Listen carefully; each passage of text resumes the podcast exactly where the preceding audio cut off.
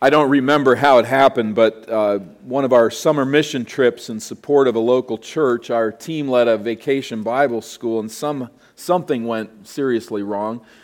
And they tapped me and asked if I'd step in and lead game time for a class of the youngest children. No time to prepare. They're out there in the field, just go do something with them. What would you do? I went with follow the leader. It was a good call. Like a string of ducklings, those little kids just followed me wherever I went, and they seemed to love it to a point. We had to quit eventually. I had to come up with another game. But follow the leader. It's a nearly intuitive game for children and strangely riveting to them. But more importantly, as we mature, Children who become productive citizens of society demonstrate the capacity to follow the leader in many ways. The capacity to follow leaders opens doors in education, in music, and sports, and theater, and holding jobs and developing skills. We've got to be able to follow the leader. But as with so many aspects of adulthood, following the right leader in the right way can prove challenging. We've all seen failed leaders who take the wrong path and blind followers whose lives are destroyed. The tragic end, we might think, for instance, the tragic end of the followers of Jim Jones in Guyana or of David Koresh in Texas. But there are occasions, on the other hand, when following the right leader on the right path reveals the virtue of the follower. Not long ago, we saw this principle on full display as we worked our way through the book of Numbers. It's difficult for Gentiles to appreciate what we read here earlier in Deuteronomy 34 and the deep reverence the nation of Israel had and continues to have for Moses. Moses was Israel's chief leader from slavery in Egypt. He was the leader who brought them to Mount Sinai and met with God and gave them the law. He was the leader who took them through all those wilderness journeyings and the troubles and the trials that took place there. And somehow, by the grace of God, He held them together. And Israel to this very day reveres this man who brought them to the edge of the promised land and through Joshua ushered them in. This was the leader who met face to face with God, who shepherded Israel. And in the 40 years of Israel's wandering path through the desert from Egypt to the border of Canaan, following Moses became the evidence of the Israelites' fidelity to God. To follow Moses was to follow God. As we saw in Deuteronomy 34, Moses was not without sin. But as he led Israel, following Moses was following God. And Israel revered Moses for that. So we can perhaps just begin to appreciate the deep reverence that the Hebrews, to whom this book is written, those original recipients, the deep reverence that they had for Moses. There were even some rabbinical traditions that claim that Moses was greater than angels. I don't think they were right about that in the understanding as God would look at it as creator, but there was that tradition that was there. And for them, there's a temptation to move back to Moses and the Old Covenant. It's a lot safer to follow that direction than to be a follower of Jesus Christ in a world that's out to get him and out to get everybody who follows him. So, as the author writes, this temptation is very real to return to that old covenant system instituted by Moses and to turn away from following Jesus as the steward of the new covenant. I'm doubtful. I, let me say it this way I'm pretty certain there's nobody here today that's under severe temptation to follow Moses and not Jesus. It probably doesn't hit any of us right on the head here today. At the same time, we need to recognize that we are under constant pressure to drift away from following Jesus by following inferior spiritual guidance of one form or another. So for us, it's very eclectic. There's a lot of different avenues and different, different ways and means. For them, at least in this part of the book of Hebrews, it is returning to the old covenant and Moses. But we can carry forward the principle to our day, the principles that we find here. And so Hebrews 3 serves as an invaluable word of exhortation from the Holy Spirit for us to, to take on the life orienting, all encompassing decision to follow Jesus as the supreme and faithful leader of God's people. This might sound like that class that I led around and follow the leader, it might sound like this is a lesson pretty good for them. I mean, isn't this clear cut the most obvious thing we could say? It is and it isn't. It is because we know this as the followers of Christ, and yet we are under constant pressure to compromise that following. Follow Jesus as the supreme and faithful leader of God's people seems to be the theme of verses 1 through 6. Let's work our way through them together. Hebrews 3, verse 1 Therefore, my holy brothers, you who share in a heavenly calling, consider Jesus, the apostle and high priest of our confession. The imperative there is consider Jesus. It's like put Jesus on display there right in front of you, and let's continue to consider him. Chapters 1 and chapters 2. He is God, very God. He is man, very man. He is the one who has redeemed us. Now consider Jesus. Let's focus upon him. Who's the appeal to? Uh, to the holy brothers who share in a heavenly calling. Holy brothers, a holiness pointing back to 1 3 and the purification that we receive through Christ's sacrifice. The brothers tagging in, you see that there, tagging in back to verse 12 of chapter 2. And the solidarity that was being built there. The, these are the brother, we are the brothers of Christ. We are, we are his friends in that sense. And so, so again, coming back to that idea of the solidarity with his people, now consider this Jesus, the apostle and high priest of our confession. He is the apostle, that is, he is the sent one, the one on mission to save his people, and he's the high priest. This is how he saves his people. As the mediator standing between God and man and paying the cost of our sin, ministering in that way, in, in a way that is in accord with our confession. I think that's probably just speaking of the Christian faith, the trust in Jesus' crucifixion, the knowledge of his resurrection from the dead, his ascension to the Father's right hand, his reign there today, drawing together a people for his name, and the promise to come again. Consider Jesus. He is that apostle and high priest of the faith that we confess. There is no other. But what specifically are we to consider with respect to Jesus? He gets to that to verse 2 who was faithful to him who appointed him. That is, he was faithful to God who appointed him, just as Moses also was faithful in all God's house. So, a comparison made here with Moses. So, we, have got to think this or we lose the whole passage.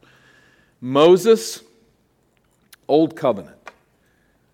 The leader of God's people under that covenant, Jesus, the leader of God's people under a new covenant. So if you want a picture in your mind, just think Old Covenant, think Mount Sinai and the law. New Covenant, think Mount Calvary, the cross, and the empty tomb. These are the, the two pictures, the contrast that's being made here. As we consider that, notice the linkage here that both are faithful. Christ to the Father who appointed him as Son. In his mission as apostle and high priest, Jesus was faithful to the Father. And notice there again in verse 2 was faithful in all God's house. Don't think brick and mortar here, but think household the family of God. So Moses led the people of God on earth at that time. Jesus leads the people of God today. Both were faithful. And we know Moses was not without sin, but he was faithful. Jesus also is faithful. This is the contrast that's being drawn here. Verse 3 For Jesus has been counted worthy of more glory than Moses. So both faithful, but Christ with greater glory, as much more glory as the builder of a house has more honor than the house itself. For every house is built by someone, but the builder of all things is God.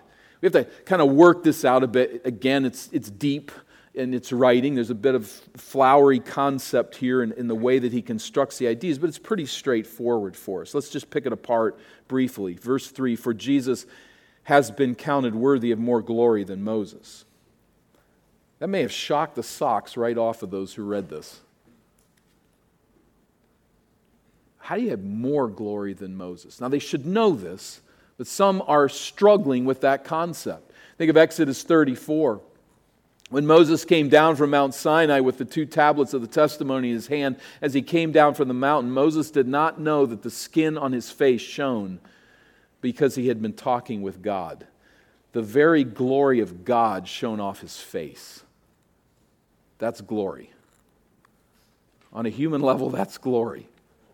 Numbers 12 says, The Lord came down in a pillar of cloud and stood at the entrance of the tent and called Aaron and Miriam, and they both came forward. Remember, they are opposing Moses in his leadership. They're saying, yeah, we're all like Moses, and this power should be shared with us. And God comes and intervenes and says, Hear my words. If there is a prophet among you, I, the Lord, make myself known to him in a vision. I speak with him in a dream. Not so with my servant Moses. He is faithful in all my house. You see that there. Undoubtedly, the author drawing from that line, He is faithful in all my house. With him I speak mouth to mouth, clearly, and not in riddles.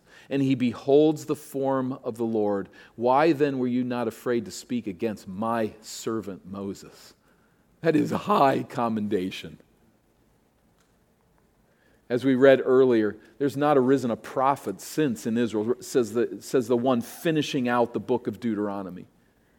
Not, no one, no prophet since in Israel like Moses, whom the Lord knew face to face. None like him for all the signs and wonders that the Lord sent to do in the land of Egypt to Pharaoh and to all his servants and to all his land, and for all the mighty powers and all the great deeds of terror that Moses did in the sight of all Israel. Think Exodus, think Numbers and what Moses did is he led Israel through the wilderness. And the author of Hebrews is getting right in the grill of those reading this and is saying Jesus is more glorious. That would have carried some serious weight. And it needs to carry weight with us as we compare Jesus with anyone in any method of sanctification in our lives. Jesus has been counted worthy of more glory than Moses. As verse 3 continues, as much more glory as the builder of the house is more honor than the house itself. That's a fairly clear illustration to us. Imagine this beautiful mansion that's been designed, and people are writing about it all over the world, this wonderful mansion, and they have a great open house. And here comes a, a limo up to the front of the mansion, and out steps the architect builder who built the whole thing himself, designed the whole thing himself. I mean, people are, they're, the pictures are being taken and interviews are being sought, and people are cheering and oohing and awing of this one who has built this mansion. He doesn't come in and they're all bowing down to the mansion. This is the guy that built it. This is where the glory belongs. And so, indeed, verse 4 for every house is built by someone, but the builder of all things is God. I think here pointing providentially to God the Father as the architect of every household that stands, at least providentially so. It means that Jesus, as the Son, is the head of the church to which he gives eternal life. He is the head who passes on his eternal life to us, and so he is the one who is to be exalted above all others. He is greater than Moses. The mediator of the new covenant is greater by far than the mediator of the old covenant. as great as the architect and builder of the house is greater than the house itself. So don't turn away from Jesus. Here's how that could be summarized. Verse 5. Verse 5 Now Moses was faithful in all God's house as a servant to testify to the things that were to be spoken later, but Christ is faithful over God's house as a son. A few things again here miss us culturally, but the word servant here is not is a servant of great honor and importance. One who had responsibilities to run the household. And the idea of son here, again, is not just who was the father that birthed someone, but here in the sense of the son who operates the household, here the church of Christ, in, with the same authority as the father. So the father, God the Father, is the designer of all households of every system, certainly electing Israel and then electing the church. He is the father of all of this. But the Son who does what the Father does, the Son who operates with all the authority of the Father over the house, the church, is Jesus Christ. He's not letting them wiggle out of this at all. He's covering every corner here. This is Christ. He is the Son in the Semitic sense of the word, sharing equal authority with the Father who designed all of this in eternity past, in fellowship with the Son and the Spirit. So Jesus is by far the superior steward of God's people. As great as Moses truly was, as verse 6 continues, and we are his house, if indeed we hold fast our confidence and our boasting in our hope. Let's make sure we don't miss that. We are his household, we are his people, we are his family. This family that Christ has redeemed, over which he rules as head. This is, we are part of that household. Now, you notice there a phrase or a word, and that is the word if. If, indeed, we hold fast our confidence, that is, our faith our confidence in Christ crucified and risen, if we hold fast to the gospel and our boasting and our hope, that's not we're proud, but that's we look to the eternal shores that Christ has won for his people and we find there our home. That's my home. That's my boast. That's what I talk about. That's where my interest is, ultimately in being with God in eternity as a forgiven sinner. So, just to again summarize, emphasize, he's saying you are a member of God's people if you continue to cling in confident faith to Jesus as your Savior. Jesus doesn't just hand out tickets to heaven. Once you've got one, you can live any old way that you want, believe any old thing that you want to believe, and you're good to go. No, it's the, the, those who will enter into eternity are those who will continue to put their trust and their confidence in Christ's death and resurrection for the forgiveness of sins. Secondly, they will continue to exalt. Boast is the word he used here. To exalt in our final destiny in Christ's presence. So let's break that down a little further. That means the evidence of salvation in my life, the evidence of salvation in the life of this church together, is not a self improvement program, but trust in the gospel. It is not riveted to this life and what it offers, secondly, but it is a pilgrim journey focused on our final and far more glorious home to come. The people of God are identified by the fact that they hold an open hand toward this world. They're not here, they just don't orient their life toward clinging on, holding to everything. Everything that is missed is a major disappointment. No, their focus is on eternity. And they live with far more clarity in this world because their eyes are fixed on the one to come. These are the evidences that one belongs to the Lord. So, what this author is not doing is preaching self dependence. I hold on for all I'm worth, and Jesus tries to wiggle his hand free from mine, or he sits passively by. But as long as I hang on to him, I'm good. That's not what he's saying, of course. We sing the song here often He will hold me fast, and we mean it. It is He who holds us fast. And yet there is this synergy. We cling to Him. Those who enter eternity are those who are clinging to Jesus crucified and risen. And this is my home. I've been waiting to arrive my whole life. That's how we enter into eternity.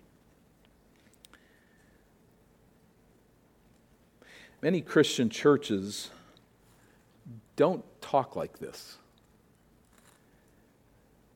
It, it, should be, I think, a grief to us and something to encourage and try to build up as we meet with other people.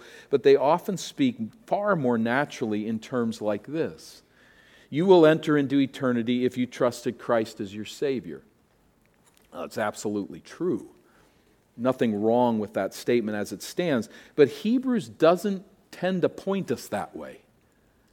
It doesn't tend to point us back to remember where you crossed from death into life. Remember where you began to trust Christ as Savior. That's all assumed and all there, but the emphasis is so constantly forward. There's nothing wrong with looking back. Think of the Apostle Paul writing about his conversion. It's there, it's important, it's absolutely real. But the focus of the author of Hebrews will be constantly forward, that we are walking down the right pathway, not backward to focus on a decision of faith we made once upon a time, but rather to say, where are we now and who are we trusting? Where are my eyes set? That's what he's going to continue to shake us to consider. Not what happened in the past, but where are you traveling? How are you getting there? Let me make this real, real. I talked to a professing Christian who was living in open adultery, in rebellion against God, in rejection of the church and its call upon her life. And as I talked through where she was at on the journey, she continued to come back to a prayer that she prayed when she was a little girl I know I'm a follower of Jesus. And I'm looking at her life and saying, There's nothing in your life that indicates you're a follower of Jesus right now. I can't read your heart. I don't know. But I do know that clinging to something you did as a little girl is really not what you should be holding on to. There was no capacity to articulate the gospel. There was no love for meeting God in eternity. There was just a love to live in sin. Now, again, I'm not standing here to say I'm God and I'm the judge and that I know the future. In fact, I have great hope in this individual's life now, these days. But the point here, just to illustrate, don't do that. If you came to faith in Christ at a particular time and it's clear to you, rejoice, write about it, tell your family about it, your friends, broadcast it widely, but don't trust in that moment. Trust in Jesus. Only his death and resurrection are going to get you into heaven, are going to allow for your faith, to, for your sins to be forgiven. Trust in him. Again, we can't see into one another's hearts. As we say in our membership orientation often, I would say people that are genuine Christians, their noses don't glow. It'd make life a lot easier for us. We wouldn't have this membership seminar if it wasn't, probably. Uh, they, they don't come with a halo. It's the life we live that bears evidence to the faith that we have. So, Hebrews will, the book will press us again and again to keep the focus forward. In what direction and with what spiritual fervor is a professing believer tracking? This is all we can ultimately judge. Now, I'm going to admit here, as we move to verse 7, that it starts a new unit, which we will, Lord willing, consider next week. If I had my if I could do what I wanted to do, this would be a two hour sermon on all of chapter 3, and I'd be here talking to the wall. But uh, it, would be best if we could do that. Lord willing, be able to finish it out next week and put together. So I'm just admitting I know this starts a new section in some sense, so it's not point one and two as it presents itself in chapter 3. But I think the therefore of verse 7 sufficiently ties it to what beco- comes before so that we can carry on a ways into this new section and indeed put it together as we consider this theme of following Jesus. Verses 7 through 11 would call us to follow Jesus in submission and faithful response to his will.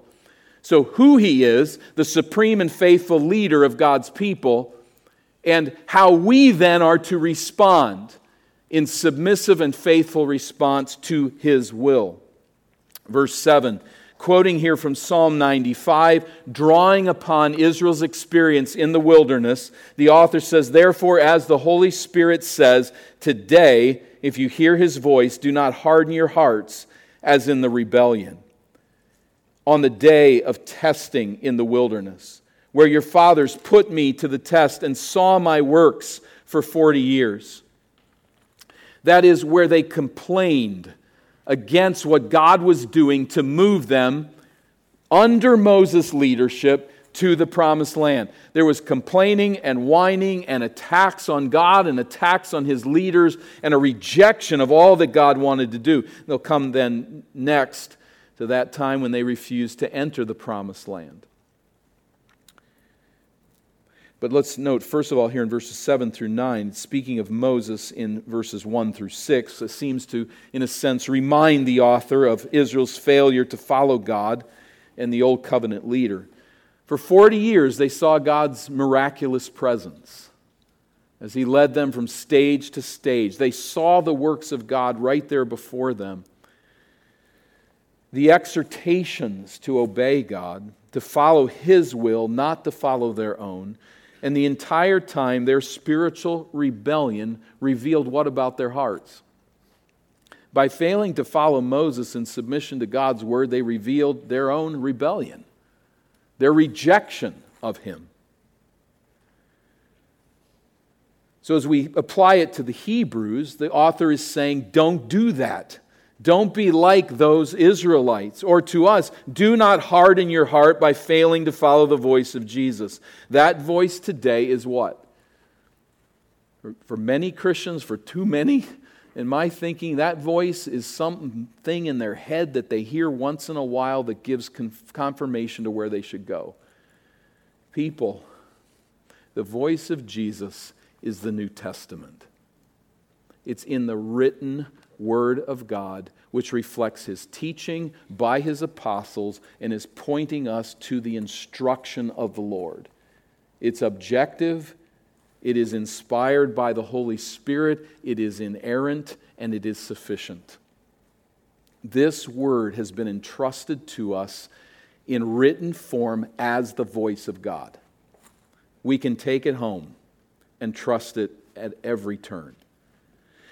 Do not harden your heart then against the voice of Christ, the mediator of the new covenant, means don't harden your heart against what has been revealed in what we call the New Testament.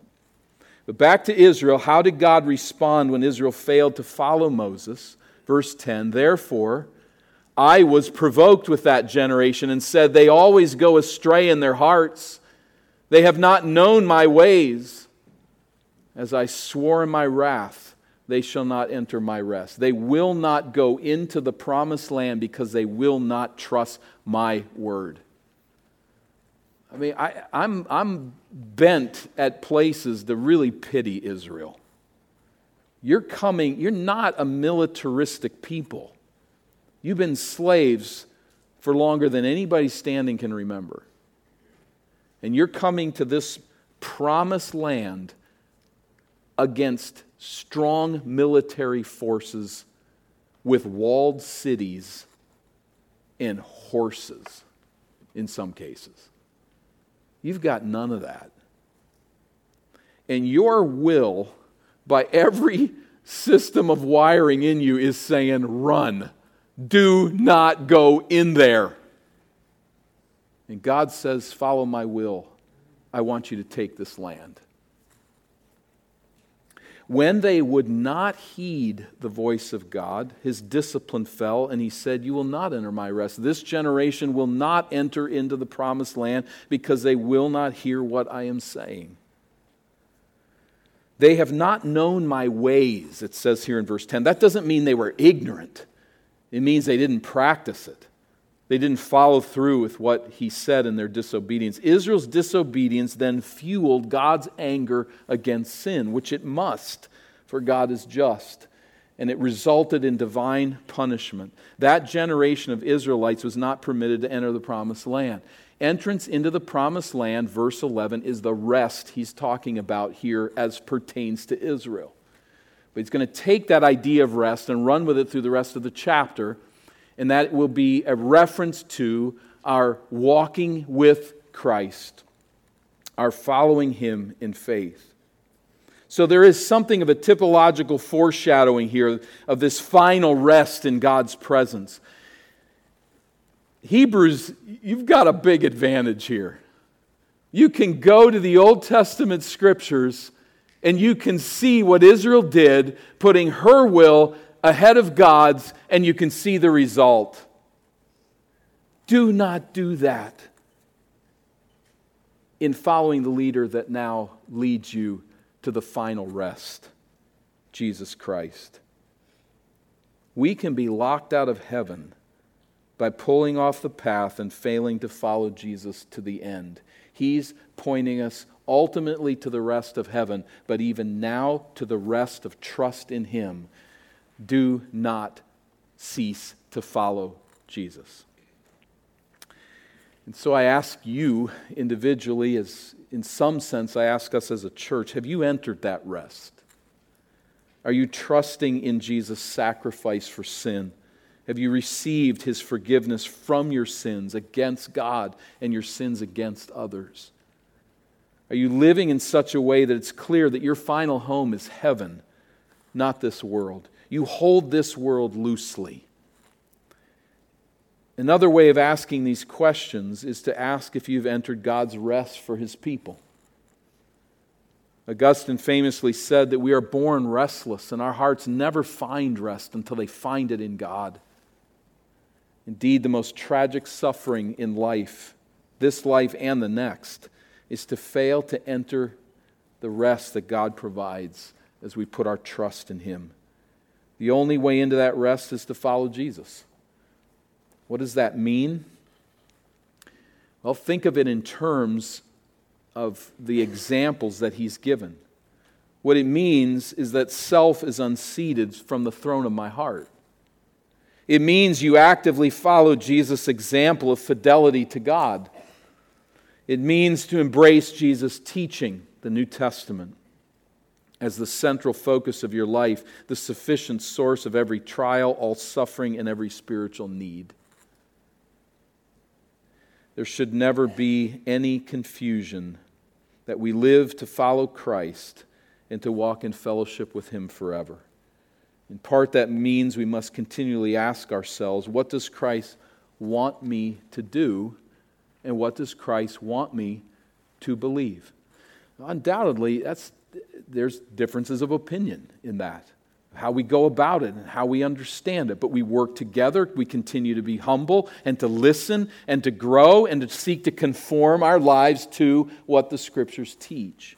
But that's my orientation in life. I want to bring glory to Christ by what I do and what I believe. The rest of God looks like giving yourself to a life that joyfully conforms to his will. Now, right there, if you're awake at all, you're saying, I'm not there. I strive to do that, but I fail. I don't always do that. But by the grace of God, I repent, there's conviction, I turn from my sin, and I want my life to look like that. That I'm giving myself to joyfully conform to His will in what I think about, what I do, the goals that I set, the way that I relate to this world. Such a life is very different than one that's oriented toward what can I do to get God to do what I want. We got to graduate out of that anemic, infantile Christianity.